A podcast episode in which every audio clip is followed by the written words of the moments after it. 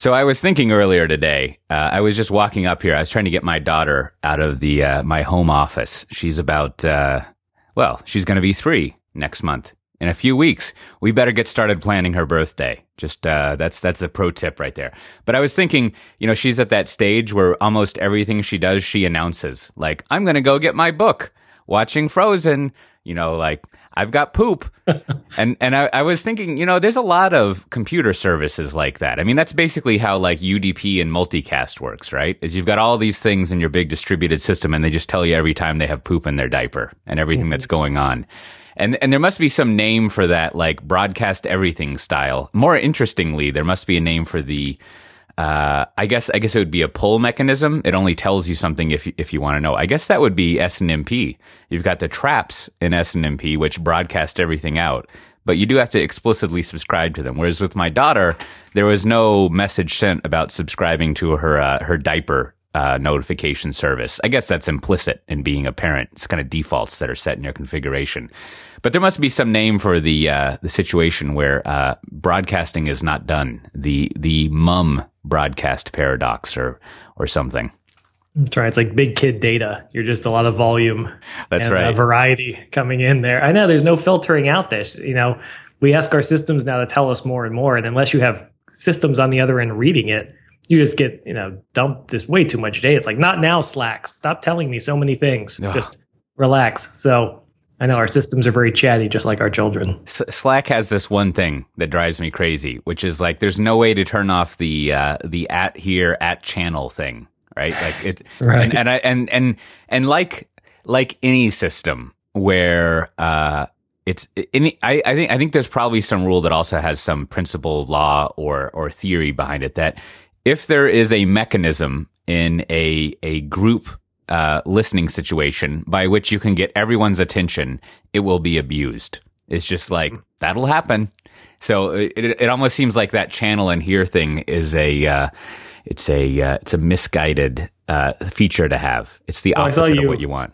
I saw you mentioning on Twitter this morning that if uh, boy maybe you could just do one thing at a time versus fifty, maybe you'd be more productive. But I think we just accept the fact that continuous partial attention is our reality. That's right. You've got to learn how to cope with it. That's, That's right. You know, that, this reminds me of another another highly related thing. I remember I was reading that uh, how do you say it, Nassim Taleb guy, and he he said two paradoxical things, which I'm sure delighted him. He he likes to be in a quad paradox situation constantly, but he he's essentially saying, you know. Uh, hey, I made a lot of money uh, with arbitrage so the following I am lucky enough to be able to experience. Just like, you know, you should just wander around and like eat really good meals and only like work about an hour a day and that'll work mm-hmm. out better. And yet paradoxically, he said he reads like 10 or 15 books at a time because he gets bored with them and he's got to bounce between them. So there, there's, there's almost, there's, uh, there's silos of focus, I guess. You mm-hmm. just got to figure out your, your situation. So you know, I was thinking of all this distributed stuff, and, and we'll get to this after our brief news thing. But our our, our topic today was another another part in our uh, Circle of Code. Uh, mm-hmm. exhibition, going over the the uh, the Spring Cloud services, which are based on the Netflix OSS stuff, but it seems like what's becoming the the industry leading way to do microservices and all of the, as we would say, sort of day two operational stuff, or even day one, but all of the the uh, operation stuff around it as well, which which we'll get to in the uh, the second half. At your suggestion, you're you're doing a good job driving our circle of code uh, agenda here. Well, I'm just behind the scenes. You know, you're the face of us on the audio only podcast. yes. uh, so so with that, uh, you know, I think I think the VMworld is actually going on at the moment, like as we speak. I think it's the the first day as we're recording. I I really haven't caught up on it. It's not, you know, some people think that we're all in this federation and we have some sort of conspiratorial like uh, Richard Ailes memo that's sent out every day, but. Uh, it's not the case. So we'll have to. I'll have to catch up on the news that's coming out of there. But uh, you know, that's that's kind of interesting uh, that it's happening. And then I was rem- I was reminded of this because of a, another item we have in here is uh, I think it was last week, the second half of last week or something that Microsoft is getting PowerShell to run on Linux, which is a uh, speaking of circles, that's a fascinating full circle. Yeah, yeah, it's, it's wild stuff. It's good. You know, Amazon I think gave some PowerShell modules, kind of their plugin components and you know donating that and putting that in. So it's open sourcing. It's uh, it's widely available. And you could ask if I'm a Linux developer, why would I pick this up? And the answer may be you won't. It may be you know live with your bash shell and you know you're scripting and you're fine and you wouldn't use PowerShell if anything. I was reading something else where Microsoft got asked to change the name of a couple packages because back when it was only Microsoft World, they used things like wget and other terms that were Linux based, but who cares? Because this was never going to inter- overlap. Now it does. And now you have these packages with the same name that shouldn't be using oh, that right. name. So it's just very funny now when you build systems and never expecting worlds to collide and probably joke about it. Now, when they do, you actually have a little bit of a, a mess on your hands. So yeah, I, amusing, I, but it's a good trend. I, I forget what year it was that uh, I guess it was called Monad a long time ago that, mm. that that came out. But I remember this is back when I was at RedMonk, and I and I think I even did a video here and there, which has probably like disappeared into the nothingness of of the internet. But uh, it was uh, Jeffrey Snover who was architecting that, and, and he had been working at Tivoli for a long time. And I remember the uh, the story that he had is is he basically, you know, among other things, well, I think he's kind of like the head architect of their uh, server business or something now, or some some highfalutin position. Uh, but uh, you know, it's basically like part of what he was hired over is to like do this sort of like, hey, we should make Windows more Linux and Unix like. And I remember him telling me that the first thing that he spent a lot of time saying is that in in the Linux world, people use the command line. there we go. Which, you know, speaking of like a Zen presentation, that would have been a good single slide presentation for like a multi day meeting, right? Like, you know, like what, what does it mean to use the command line? And, and naturally, I think I think what you, if if you think about at least the way that I think about PowerShell is sort of like the implementation of that in Windows land. And mm-hmm. I remember some of the first things were like you know you could uh, you could basically do uh, batch changes over multiple machines with PowerShell things and configure everything that you were sort of used to uh, mucking around in a GUI for. And before that like right around that time, thankfully, I had just been, uh, well, I mean, for this story at least, and I guess also for myself, but I'd been working at BMC on their, like, some of their Windows monitoring stuff. So I had this weird passing understanding of like WMI and Windows internals. And it was, uh, it was basically exposing all those Windows internals to a, uh, to a command line interface, which is, which is pretty interesting. And I think, I mean, you probably know better than I do at this point, being more in, uh, in Microsoft land and, and stack stuff, but like, uh, yeah, I mean, it seems like PowerShell is like a full on like like shell and and scripting no, language, yeah. like way beyond even what. I, I, mean, if if you were to think about what the the command line and the shell in, in Unix and Linux are, and how like anything that's successful and decades old, they're kind of bound to the past. Like mm-hmm. PowerShell is probably one of the newer, like complete reinventing of of what that that idea is and what you would want to do. Yeah, no, they've done a nice job with it. A super powerful platform. That's where, I, again, I think the benefit you'll see is if I'm a Windows admin who now has these sort of Linux boxes in my purview, I don't have to necessarily completely shift my thinking. I can actually start pointing this at Linux boxes and doing things in my entire environment. So, you know, PowerShell is a first class citizen by Microsoft. But as you say, you're also dealing with an OS and a platform that traditionally has not been very CLI centric. It's been more point and click. So, a new way of thinking. I'll, i guess I'll also promote the uh, blog post that we put out last week around BOSH for Windows and treating Windows as immutable servers. This is novel stuff. Treating a Windows box as something that you stand up, you tear down, and everything's cool versus stand it up, apply all these group policies, do all these other things. That that's a very new way of thinking. It was actually a really good blog post and goes into our thinking about what does it mean to do immutable Windows, which most people have thought was pretty tough to do. Mm, immutable windows. That that sounds like those windows we used to have in uh, the co-op I lived in college that you could never open, and uh, you you had to be careful that you paid the extra for the AC if you were in one of those rooms. Can you imagine, like in the '90s, you could actually rent a college room in in Austin, Texas, without AC? I was thinking about that the other day. That's just insanity. No, I, th- I I try to think of how my parents had jobs with cars with no air conditioning, and how did how did they possibly not get to work as a sopping mess? And it just a different world back then. Yeah, clearly, clearly, you know, aside from the last thirty years, humanity was suffering for the the eons before that. I have no idea how it worked out. Just all dumb luck. It proves that UFOs must have exist because they had to come down and help us. so so uh, you know, related nothing to that, I guess. What's uh what, what's this item about uh, Salesforce having an AI called Einstein? Yeah, I mean, they're working apparently going to announce something coming up at their upcoming conference. I, I, think you know this jumped out at me. It's an AI product called Einstein. You, you can imagine, you know, it was light on details in terms of the stories, but you can think about it, as you're doing complex CRM and sales managing campaigns that there could be some value in doing machine learning or AI or bots or something as you're interacting with customers. But this just seems to be this constant drumbeat that AI is starting to hit the masses among tech companies. You're seeing some of these things come in real life. Microsoft just bought some natural language and AI type company last week that they might try to mix into office based stuff. And again, if I'll plug something that I've enjoyed reading, uh, Jack Clark, former journalist for Bloomberg and Register, has a, an AI newsletter, which is really good, has some really good stories in there every week.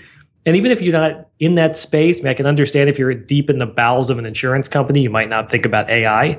But these are areas where it's probably good to just know what things are going on because this might be one of these things that bum rushes us and all of a sudden it's embedded into a lot of tech and a lot of libraries are available that all of a sudden you might want to know what's going on so it's a fun thing to keep an eye on mm, watch out for the cyber bums that's what you exactly. got. Yeah, you know, I'm I'm uh, I'm I'm always I don't know. I guess a skeptic on AI stuff, mostly just uh not that it's not possible, but I'm always just curious what the the applications are. And it's like a lot of stuff that I'm skeptical on the tech world. It's like uh, I'm more skeptical as a forcing function for like, why don't you talk about the practical things? And like, I can I can think of one thing. I remember there's I think it's like AI.x, and it's some service you can sign up for uh, for like scheduling meetings and you just like CC them and they've got cutesy names. You can either get like Jane or John or something and you can, you, so if we were to have a meeting, right? Someone's like, Hey, Cote, we should have lunch. And, and then I, I would, I would reply back to them and CC Jane or John and be like, Jane, can you schedule us lunch?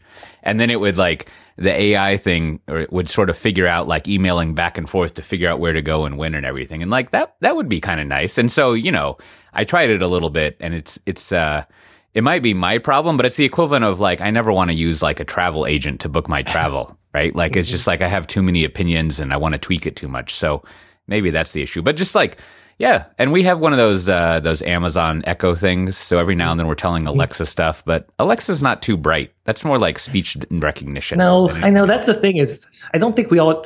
I finished a good book recently. Was talking about the complexity of technology and, and one of these things that you can either fall into multiple camps. Either you are just in awe of technology, which is a dangerous place to be. You need to understand what things are, or you can fear it, like you have to be Skynet, and that's not good. You need to have sort of like healthy respect for tech, and even with AI I think a lot of people just don't trust algorithms yet. I mean, I drove to Vancouver, British Columbia this last weekend from Seattle, and you know, I used my mapping technology, and there still be times where you take some ridiculous looking route, and it's just like, ah, stupid algorithm. You know, just yell at it. I just don't think we have a lot of faith yet.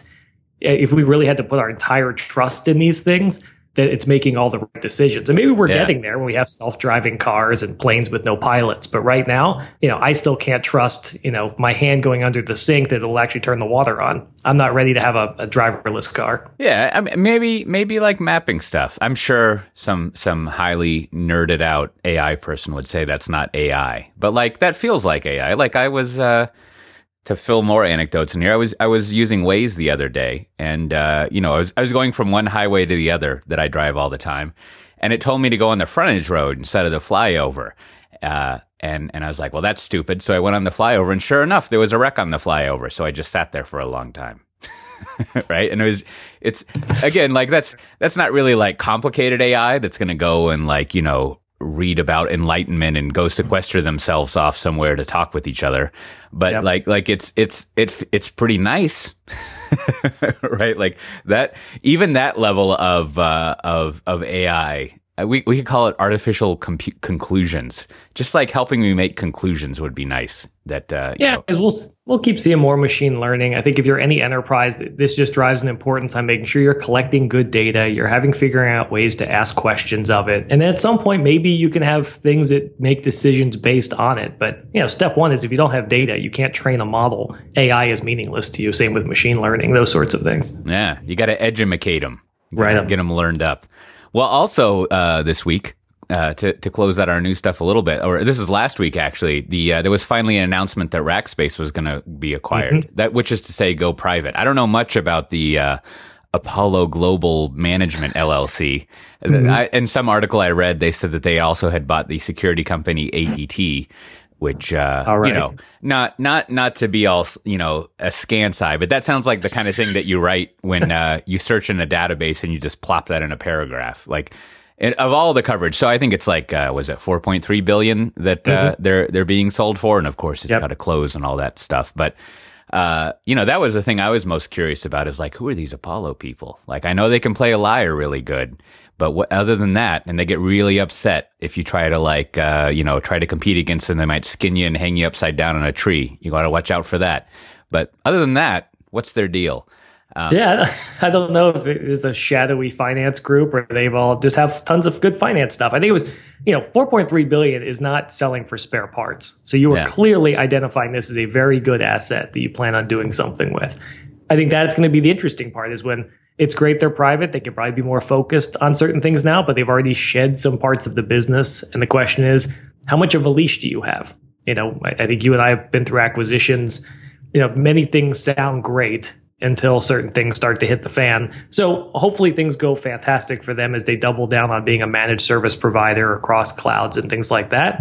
But from from my experience, you don't typically get a long leash or a lot of time to to show value when you have a uh, a impatient parent. Yeah, yeah. Well, we uh, on on my other uh, podcast, Software Defined Talk podcast, we talked about uh, this at length last week, and I also wrote up some little highlights over on my blog that I'll I'll put in the show notes over at Cote.io. But I think you know the the only other notable thing I would say is is uh, well, there's two things. One, uh, you know, we talked about the uh, the IaaS Magic Quadrant a while ago, mm. where where Rackspace is in the they're they're high up in it, but they're kind of in the dreaded lower left hand quadrant. Now that said there's there's a managed cloud magic quadrant that they're the leader in. So I think I think that's that's the way they've been repositioning themselves. So they it depends what what uh, what glasses you look at them through, and and also I mean it's I think I think pursuing that strategy seems to be uh, interesting. And I think if you look at our our customer base, like the idea of having a managed cloud seems to be very appealing, right? Like, like have, having someone take care of that for them. Like, I think most of the customers we have, uh, or at least that I talk with, would be quite interested in that in in the preceding years. Uh, yeah, so, the so hard part is the, yeah, you like when it's managed, but then you don't like the lack of agility of I just want to do stuff. I don't want to open a ticket with a managed provider. So yeah. there's always this weird place of look, I'm trying to be more agile, but I'm still giving the keys to the kingdom to someone who has great processes to operate lots of different customers.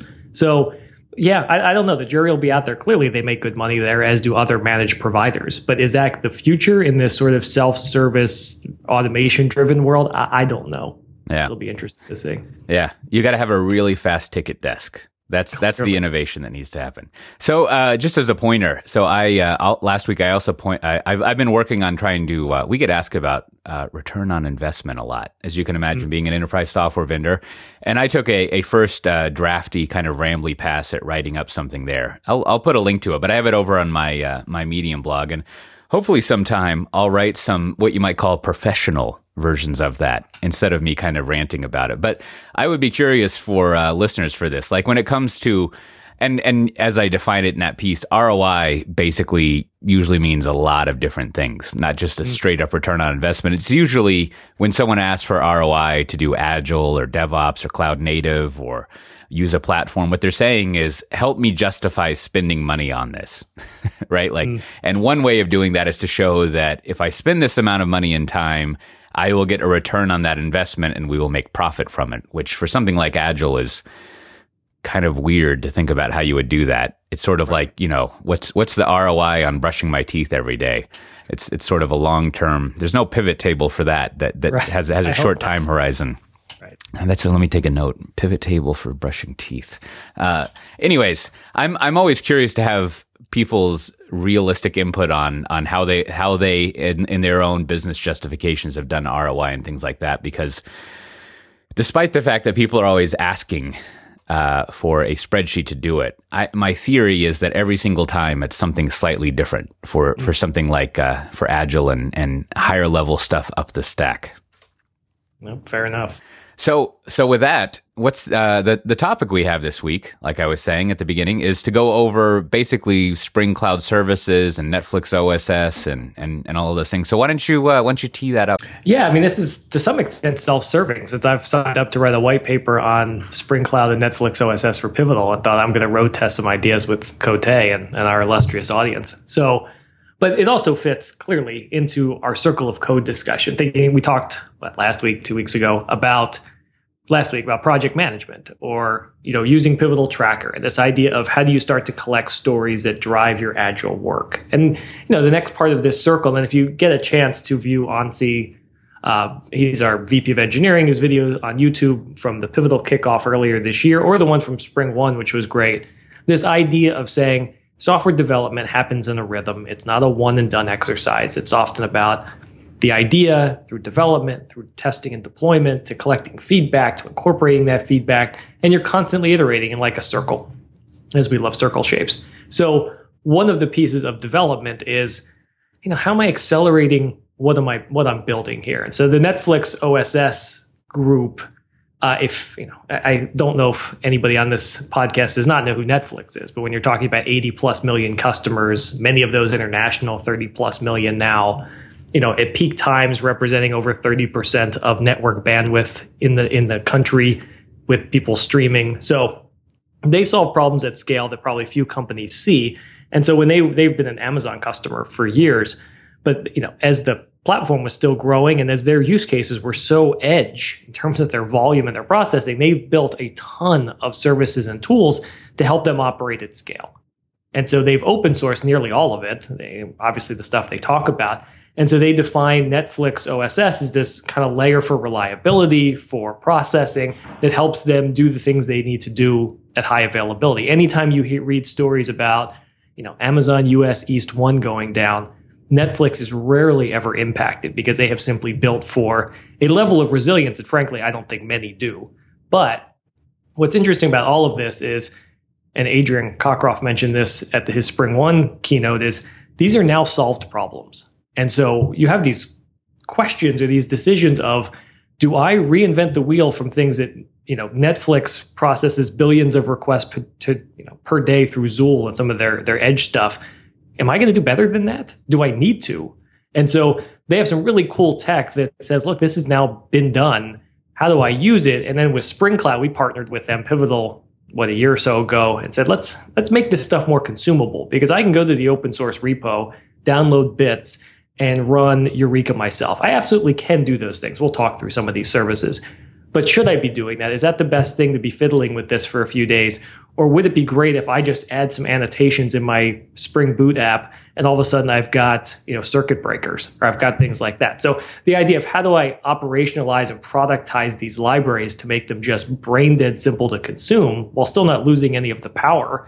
We've baked it into Spring Cloud and then with Spring Cloud services, those are the ones that run cleanly natively on Pivotal Cloud Foundry just with a button click, deploy out the config server, deploy out things like that. That's kind of the history and where some of this comes from. So, so then kind of starting from the top and then getting down to the components. There's basically, well, I don't know what top is. It's more like a chronology, but there's, there's, so Netflix writes all this stuff to basically handle, uh, their, their big distributed, uh, microservices based application that allows us to watch videos and yep, you know all do in the cloud though. Yeah, and and you know that, that does a bunch of other stuff as well. And you know, no one's no one's going to get more upset than someone who uh, just started to try to watch like uh, what's that Strange Thing show, and episode six doesn't come up. So they need some resiliency, uh, or people are going to get really pissed, as it were. And uh, and and and so they write all this stuff to be able to be a uh, a resilient uh, distributed system, and then and then they decide they want to open source it whenever that is, and then and then along comes so you've got Netflix OSS, and and they have a bunch right. of their own separate stuff, and then so we have uh, Spring Cloud, which takes mm-hmm. a lot of that stuff and probably some other things as well, and sure. bundles it in a Spring way that makes it on its own just uh, easier to consume by Spring's opinion. like like that's that's always that seems to be a lot of what uh, Spring frameworks people's uh, ethos, I guess, is is always is like let's focus on getting maximum usability for this API. Uh, and and layer it around there. And then the next thing is that if you have Pivotal Cloud Foundry, the use of Spring Cloud services and therefore much of Netflix OSS is basically baked into and pre-configured and wired up in Pivotal Cloud Foundry, so that you don't really have to spend much time at all, especially as a developer. Uh, setting it up or configuring it to work with each other. It just sort of works out of the box, if you will. Yeah, I mean, if the job is to bootstrap devs so that they're writing the stuff that matters, right? Business logic, experience with customers, getting to do that faster. This sort of stuff, which is scaffolding, which is plumbing, super powerful plumbing, but it's plumbing nonetheless. You know, your customer should just see a resilient app. They're not going to ever see these services. These are something that help you stay online at all times or be durable, whatever. So I think it's that mix of saying, look, as a dev, if my job is to get into building awesome stuff first, then I don't want to necessarily have all this other bootstrapping of getting projects stood up, fig- figuring out these libraries, standing them up somewhere. If I can just kind of have that baked into my framework, sometimes with opinions, so they're not as flexible maybe as just doing it raw, I'm just getting to more meaningful work faster. And there's something to that. So then uh, let's walk through like the components of it. Like yeah. like what what what makes up this thing? Yeah, they've got a handful of categories. If you go to the uh, netflix.github.io, it's kind of their landing page for all sorts of projects. And they've got tons of categories big data, runtime services, where we're going to spend our time, content encoding. You can imagine they've just got petabytes of content, data persistence, reliability, security. But when we look at kind of the, the Netflix OSS services we're thinking about, and again, for the layperson, the one you may have heard of is things like Chaos Monkey. Now, Chaos Monkey is kind of the famous one from Netflix. It just kind of turns off things within a particular area of the cloud for them. They just turn boxes off. And the premise is their system should keep working. So this is almost a test in production sort of service. It says, let me just go in there and randomly turn things off. And if I built my system correctly, that shouldn't impact anything. Things should be self healing, things should be discoverable. Now, I, I, contend if you unleashed Chaos Monkey within most enterprise data centers, you'd probably shut the business down in four minutes. And that's just, you know, the nature of how they've built apps. It's not necessarily, it, it just is. So they've also built some other chaos things in their family that turn off a whole region and things like that. And the idea is to really test resiliency, you've got to be able to lose components all over the place in ways you might not have thought of and prove that things work. Now, there's no Chaos Monkey in Spring Cloud. It doesn't really have that same concept, but that's really the most famous of the Netflix services. When you get into the ones that are in Spring Cloud, uh, Spring Cloud Netflix, and the more famous ones, so you have Eureka. If you've come across that, that is service discovery in this microservices world where you know instead of two monolithic apps, I have 400 microservices. Question is, how do I find stuff? For load balancing purposes or what have you, how do I know that the order service is here so I can call it? Now, there's also a whole school of thought that says, well, service discovery is, I don't like that concept anyway. I wish I just had a message bus that could pass messages and say, mm. hey, here's a new order. You do something with it. I don't want to look up an order service. I just want to have all these things hanging off a bus. And that, that could be cool and that could work. But there may be synchronous examples where I need, like, give me a Cote's customer record maybe that doesn't go through a bus. Like there's right, reasons and, to know that's the service. And and and even in that case, you need some sort of directory that tells you how to get to the bus, right? Mm-hmm. Like like no one no one's born at the bus stop. Like you have to you have to know like how to how to locate yourself to it, and it is. I mean, that's you know going back to that's that's the uh, it's sort of the uh, my my daughter versus uh, people who don't tell you what they're doing model of, of broadcasting versus looking things up. But and and right. so it seems to me, I mean, Eureka is basically a directory, right? Like as right. as we used to call it in the jo- the JEE world. I don't know what they call it in uh, in .NET land, but you know there used to be like uh, JNDI and all that, and like it's sort of like the first step to any uh, application that uses the network. Get a hold of the thing that tells you about other things, mm-hmm. and and and there's all sorts of like gymnastics you always go through. It's it's almost like it's the uh, it's the prime mover thing of like you know who who tells the network thing where who where the network is. Like eventually someone has to give you some information. But at least in general in a in, in a in a larger system you just go to something like eureka or the directory to say like where's where's my thing that does uh, i don't know that looks up what movie to stream or authorizes this customer or do this thing. And uh, and that's kind of based now in in um, I'm no expert on all this stuff, but it seems like something that Eureka does that's slightly different than traditional directories is it has a fair amount of like health checks and monitoring built into it. So I guess maybe it's also a source of like, is this thing healthy or are there healthier ones that you could use? Yeah, there's a lot of good integration with some of their other libraries that do things around, you know, other load balancing and circuit breakers. So Eureka is unique from just traditional, you know, Amazon Elastic Load Balancer or their DNS service because it also does local stuff. So there's a client and a server, if you will. So my web app actually pulls things into memory about where my different services are in the directory and then hmm. it can make local decisions about well let me route to here to here and so there's some smarts that say let's not just have a single point of failure on my registry either let's actually push some of that data to each client. They can make local decisions and then just refresh regularly. So a neat model. And again, Netflix builds these things because they don't see it in the core service. And then we all reap the benefit of, of a more intelligent sort of ecosystem here. And and this this this is one of those that's like you ultimately you can configure it with like a Git repo or something, right? Yeah, I mean, pretty simple stuff. And this is one that's also baked into Spring Cloud services. So if you're a PCF customer today, this is a button click to get your your service discovery set up. So it's a little different than config server, which does you know use a Git backend and things like that for just config values.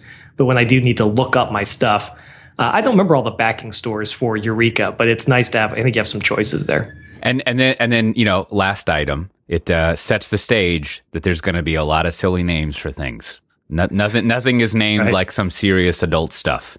It's all it's all fun stuff not with that many microservices. It's one thing when you got two services, right? You can go with some Lord of the Rings characters, but now you're going like B side mm. when you get to 400 microservices to name these things uniquely. You'd have to use the Simpsons naming scheme. I think that's yeah, the, uh, the the broadest universe available.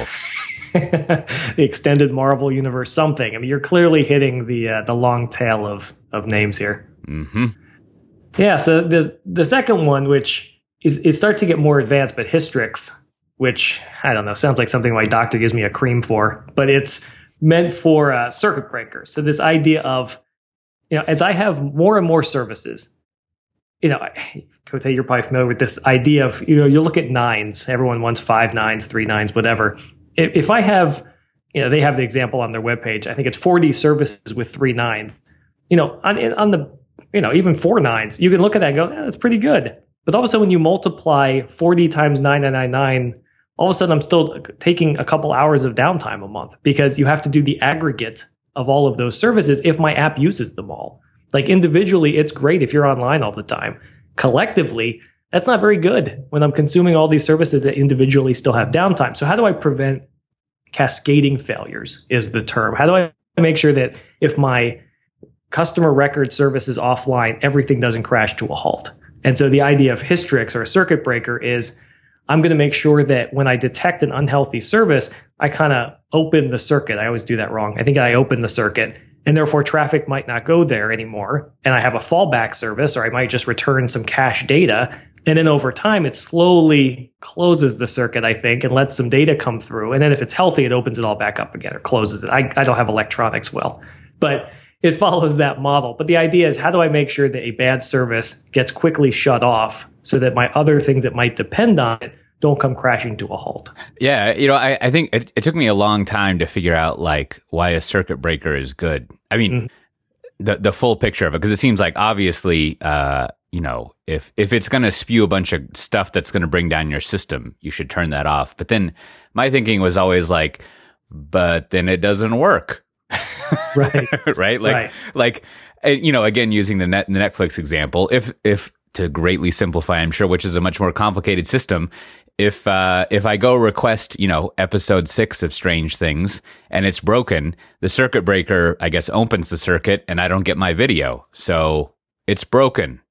but you know, on on the other hand, I, I think I think the goal is that as you're saying, like, and you know, a lot of the problems, uh, especially performance problems you encounter in applications, are due to like cascading problems and this thing happened over here that caused this to break and there's a reason we have a whole like cult of root cause analysis because you're always having to dig down to see what actually caused the problem so the idea is if you if to, to mix the metaphors and make it confusing if you close off that service uh, mm-hmm. instead of as you say open it up but if you close off that service you hopefully can reduce the amount of like uh, things further up the stack or upstream, you know, issues that happen.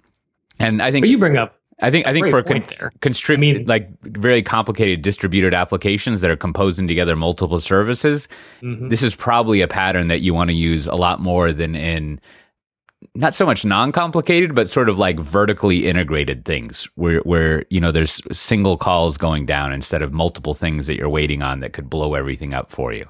Right. No, you made a good point there, specifically among many good points, of course. But you know, there's a uh, a certain level of responsibility you take on now as a service consumer because I can't just blindly assume your service is up all the time. I might need to have, you know, be able to handle cached results or I need to be able to, you know, do something else. Hystrix takes care of returning back data from a backup channel or things, but you can't just assume your endpoints are all your dependencies are always online. And so, even as a service developer, you do have to think a little bit differently. Yeah, and, and I guess I mean I don't know if this actually fits in the best way of doing it, but I guess you could also have like service degradation as as sort of True. a pattern, right? Like I can't serve up the HD video, but I can serve up the 480 video or or, yeah, or whatever. consumer, that's probably better, right? I mean, yeah. there's there's a fine line. I think we all know that I would rather have no internet than slow internet sometimes. I mean, there's certain cases where a degraded experience is actually worse than nothing. But mm if you do it right, then sure, you know, maybe I don't get the weird subtitles at the bottom or the options, but my video playback still works. I can tolerate that. Or if, again, I'm a banking customer online or I'm, a, you know, an e- a storefront, maybe I can't show you recommended products because that service is offline, but I shouldn't fail to draw the page because I can't show recommended products. Yeah. So I, I, think it's just thinking of these components differently. And and then once again, as with all of these things, or most all of them, the other part that makes it valuable, especially when integrated into a, a full platform, is you have the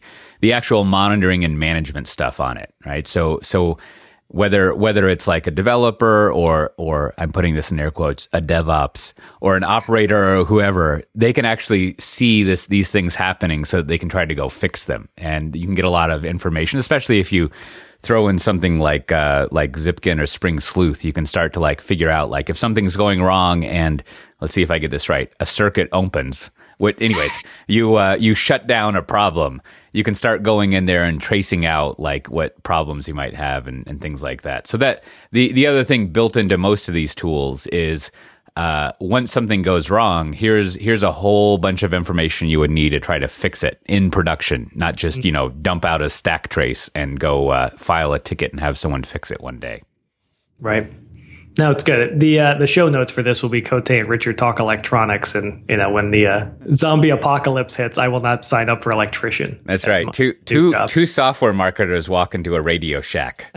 Just you can imagine what happens next. Uh, good times.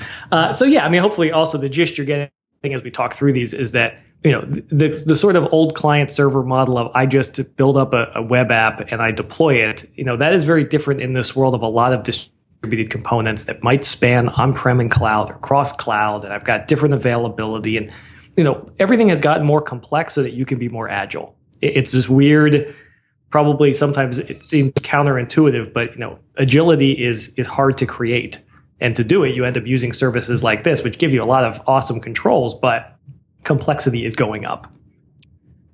The uh, the next one is Ribbon, which you'll find out in Spring Cloud. Not in Spring Cloud Services, but part of Spring Cloud. This is client side load balancing. So this is the idea of again integrating with the registry and others so that it can actually do client based load balancing within your web app or whatever you've got. So it's actually making some of those decisions about where to go. So it's just an, an interesting model versus just having a pure uh, client server based load balancer. It gives you some additional flexibility for how to target workloads. Right. And and my my assumption is like uh, this is the kind of thing where having the uh, having the health information from something like Eureka is helpful because then, speaking of AI or, or like uh, very simple AI, you can start to make some analysis of who you might call reliably and stuff like that. I mean, I, I assume that in most distributed systems like this, it's just sort of like, that's nice. Let's just do round robin. like like that exactly that seems and, to be and what sometimes happens. that is fine but it is nice to know you've got that local flexibility and not relying on the, the single server for all of it the uh, next one to talk about, Zuul, referencing, of course, Ghostbusters, is uh, it's a nice kind of reverse proxy or an edge server. So this is something where, again, they send billions and billions of requests through this on a given day. But the idea of just giving you some more flexibility flexibility for routing and, and things at the edge. So I haven't used this as much myself yet. This is one I haven't stood up, but the idea of giving you a way to, I think, not really expose a lot of your back end services, even to the microservices thing, and then have this sort of front door edge router that sends things. I don't think it's quite a load balancer, but the idea is it, it's a smarter routing engine. Mm, that makes sense. Mm. Uh, the one that I'm kind of excited about, and we talked about this at SpringOne, We should include some links from uh, SpringOne, but Spinnaker. So this is what Netflix built for. You know, it's open source. Of course, all this is open source, but multi-cloud deployment. So the idea of I've got my package and I want to go deploy this app to Amazon, or I want to deploy it to Cloud Foundry, or I want to deploy it to Azure. All of that through the same tool. Pretty exciting stuff. So we, we there were some good demos at SpringOne. Uh, this just got baked into Spring Cloud, I think last week as its first milestone. So you can just add some annotations and, and get some Spinnaker apps stood up. So pretty cool stuff. We're actually going to have this deployable on Cloud Foundry itself. So the Spinnaker service would run on PCF. So you're kind of using Cloud Foundry to deploy to Cloud Foundry. Don't let your head hurt on that one. But it's a pretty kind of exciting way to have these multi-cloud deployment tools that is pretty good stuff. So that's that's one you should definitely look at if you're looking at using more than one cloud environment. Yeah, you know this this this reminds me of something. I, I need to go watch the videos from uh, SpringOne platform on this, but I've begun to to to understand that multi-cloud means not only multiple uh, infrastructure clouds you're using, but mm-hmm. within a large organization, you have multiple of your own clouds that you want to deploy to. You know, whether they're you know development and staging and all these different environments or geographic. And I think more and more when you look at the the pivotal customer, pivotal cloud foundry customer base, uh, they're in this situation where they they have multiple clouds that they own, and so they need to have consistent ways of deploying and using them, which is a whole other angle on multi cloud that I think most people don't think about at first. Yeah, no, agreed. I think that's uh, it's a good use case as well. So the last one I wanted to point out to you, Mr. Cote, is uh, Atlas. So this is for time series data. As you might imagine, Netflix collects a uh, lot of data. And so how do I use this for operational purposes? How am I using this to trace? You know, this is something if you've seen us talk about Zipkin and Spring Cloud Sleuth, this isn't using Atlas at this point, but the idea of doing distributed tracing, saying, how am I uncovering where I have latency, following the call path, as you said, with these vertical apps as well, so that I can see this call stack and where am I hitting latency? Maybe I uncover that a service is being called all the time and it's not supposed to be. Or, you know, it's a great tool to have to be able to uncover these usage patterns because frankly, I can't predict how my services are going to be used anymore when I've got this microservices world. I'm having a lot of composable apps. I have a lot of different interaction patterns. And so being able to do real distributed tracing is huge. So Atlas is kind of what Netflix OSS offers. And again, you can download and run that. When you're using kind of a Spring Cloud Foundry world, we like Spring Cloud Sleuth based on Zipkin, which came out of Twitter. So that's that's the uh, the stack of everything in there, huh? Yeah, there's another probably dozen and a half of them, and I encourage you to read the Netflix uh, tech blog, which is uh, always fantastic. Techblog.netflix.com, which has some great stuff. And now, one question could be, well, sheesh, I'm a Node developer. You know, I'm a .NET developer. Why do Spring Cloud people have all the fun? Well, you know, hey, Netflix uses a lot of Java because that's what big boy companies use. But at the same time, you know, if I'm a .NET developer, we've actually been incubating the Steeltoe stuff, which you may have heard us mention. We talked about a little bit at SpringOne as well, which these are kind of connectors for .NET apps into Spring Cloud. So whether I'm doing Eureka or Hystrix or the config server, I can do that from .NET apps. Now I can be doing circuit breakers for my .NET apps, or I could be looking up the registry from .NET apps. So kind of cool to make .NET also a first class citizen in there. And then when I was trolling through the uh, JavaScript npm repository, which is their Node package manager repository. Saw some ones, I don't think they're from Netflix themselves, but people had built some JavaScript libraries to talk to these endpoints as well, which is cool because many of these are just HTTP endpoints, of which we've wrapped up some good Java goodness to make these look like local calls. But nothing prevents me from having these other apps that call these endpoints and cache data locally and what have you. So mm. it's a pretty open framework obviously all the love has gone into Java, but if I'm using JavaScript or Node.js or .NET, you know, you can you can party on this data. Yeah, I mean, I think that's I think that's a good uh, a good signal that uh, you, are reaching some uh, wide adoption and thus long term stability for for for a system like this. Is that you have more and more language support, especially if you uh, jump into uh, .NET land and JavaScript. You're, you know, as I think I think ensuring that'll be a good test for people to pay attention to, seeing that those those are well done. Then uh, then having you know I don't know three different language pools supported is always uh, is always healthy than actually used. Well, as always, this has been Pivotal Conversations. You can find the freshest, most latest episodes over in SoundCloud if you go to soundcloud.com slash pivotal conversations. All one long word. You can practice how to spell conversations. Also, we put the uh, the show notes on the, our blog, which you can get to uh, at blog.pivotal.io. And uh, I would encourage you, uh, and I'm sure Richard would as well, if you like this, it's uh, it's always nice to share it with your friends, whether it's uh, in computer land or or in person. And if you want to take the time to go into iTunes and leave us a review or a star rating, that's always also helpful. And if you have any feedback on any of this stuff, feel free to email us at podcast at pivotal.io, or you can reach out to us on Twitter. I'm Cote, C O T E, and Richard is R. Seroter, which is spelled pretty much how it sounds. and there you go. And with that, we'll see everyone next time. Thanks all.